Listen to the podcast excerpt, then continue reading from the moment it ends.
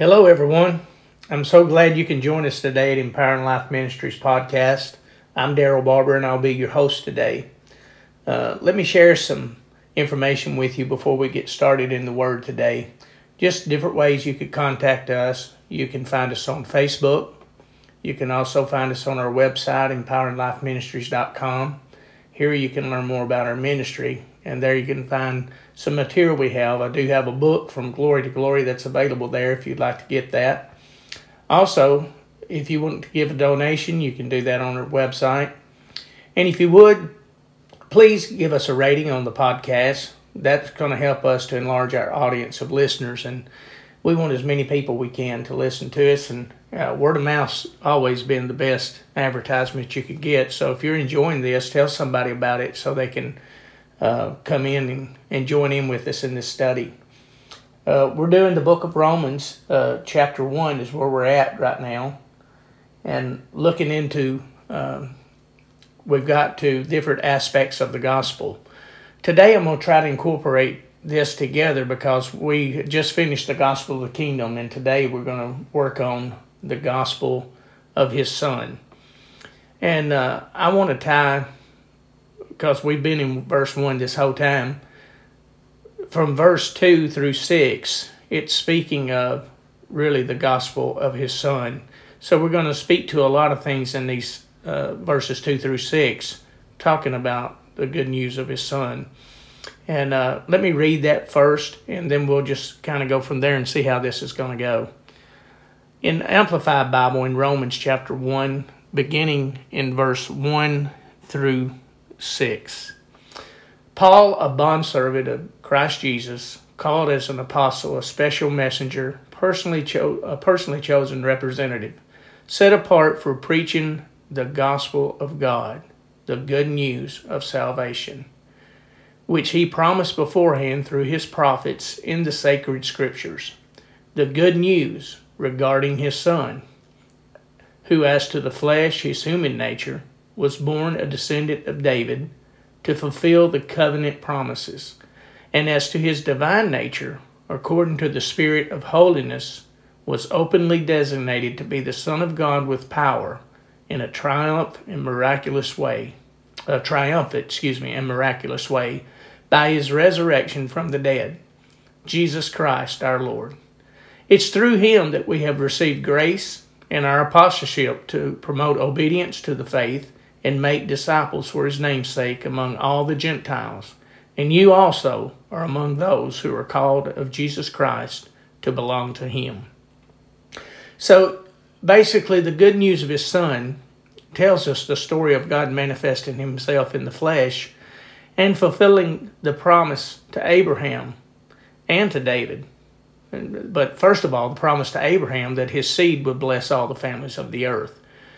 As we look through Scripture, uh, you know, I'm reminded of John 3:16, "For God so loved the world that He gave His only begotten Son, that whosoever in Him should not perish, but have everlasting life." Uh, that's the good news we hear shared all the time. That's usually the scripture. It's the go-to scripture. Even the football players put it under their eyes uh, so they can advertise Christ uh, while they're on television or whatever. And uh, but that's also, uh, um, excuse me, that's always seems like the go-to scripture that they want to use concerning the good news of His Son. But you know, there's a lot to this story and what Jesus is doing.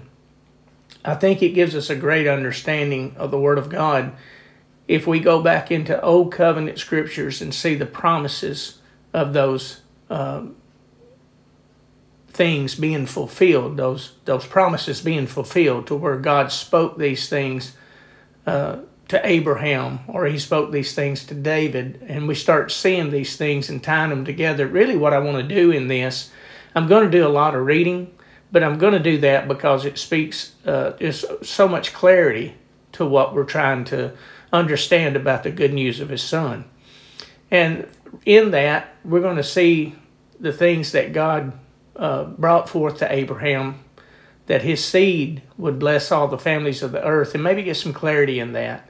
I'm going to read out the Amplified Bible. I just like the way it reads uh, in Galatians chapter 3, verses 15 and 16. says, Brothers and sisters, I speak in terms of human relations. Even though a last will and testament is just a human covenant, yet when it has been signed and made legally binding, no one sets it aside or adds to it, modifying it in some way. Now, the promises in the covenants were decreed to Abraham and to his seed. God does not say, and to seeds, uh, descendants, heirs, as if, as if referring to many persons, but as to one, and to your seed, who is none other than Christ. You know, all, all the way from the time of that promise to Abraham, and if you go back, I think it begins somewhere around Genesis 12, God had called Ur out of the Chaldees, and he became the father of faith. And God promised him that he was going to make of him a great nation. And, and he even spoke and get, he said, if you can number the stars, he said, you'll be able to number your seed. And, and uh, you know, and Abraham and his wife, Sarah, Sarah was barren and couldn't have children.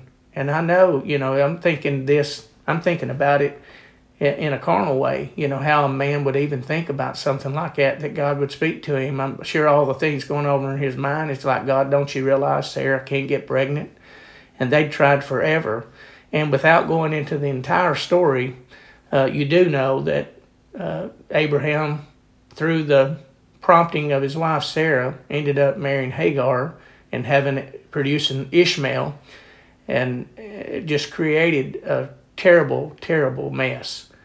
And because it was not the promised seed, his his promise was going to come through Sarah, his wife.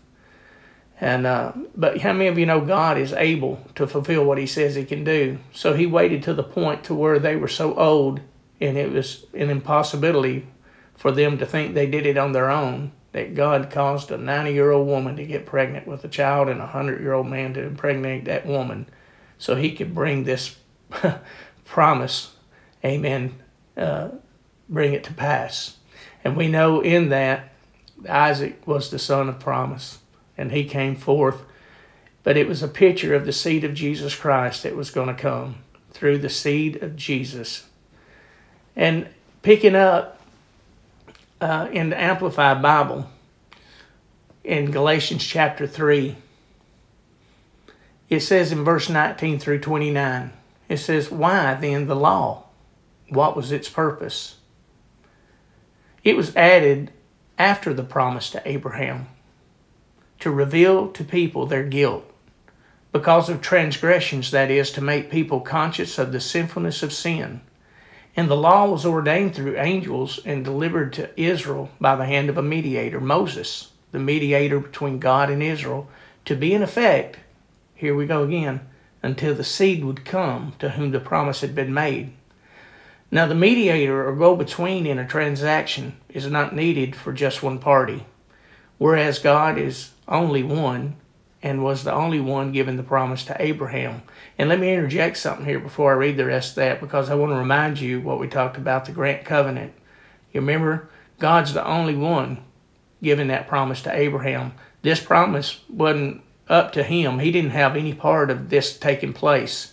Uh, he was known as the father of faith because he obeyed God, but God God was the surety of this covenant in getting Jesus, the seed of Abraham, into this earth.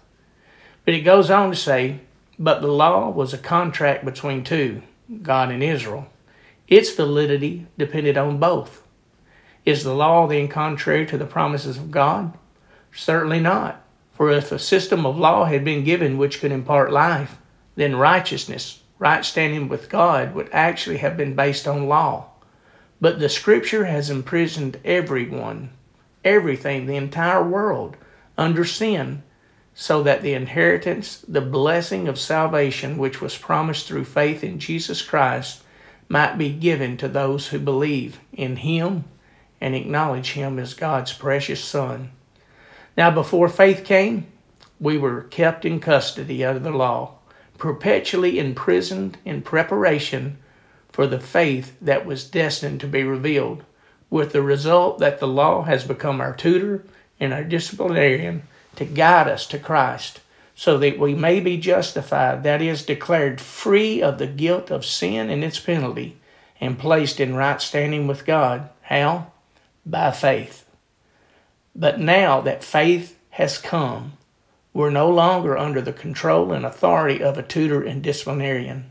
For you who are born again have been reborn from above, spiritually transformed, renewed, sanctified, and are all children of God, set apart for His purpose with full rights and privileges through faith in Christ Jesus. For all of you who were baptized into Christ, into a spiritual union with the Christ, the anointed, have clothed yourself with Christ. That is, you have taken on his characteristics. Here we are speaking of character again. And values. There is no distinction in regard to salvation, neither Jew nor Greek. There's neither slave nor free. There's neither male nor female. For you who believe are all one in Christ Jesus. No one can claim a spiritual superiority. And if you belong to Christ, if you are in Him, then you're Abraham's descendants and spiritual heirs according to God's promise. You know what? We couldn't get to God, so He came to us. And His heart has always been to be in fellowship with us. He walked in the garden with His first son Adam in the cool of the day, and Jesus came to restore us to have that kind of relationship with the Father. The good news of the Son. We'll continue this on our next podcast. I hope you can join us.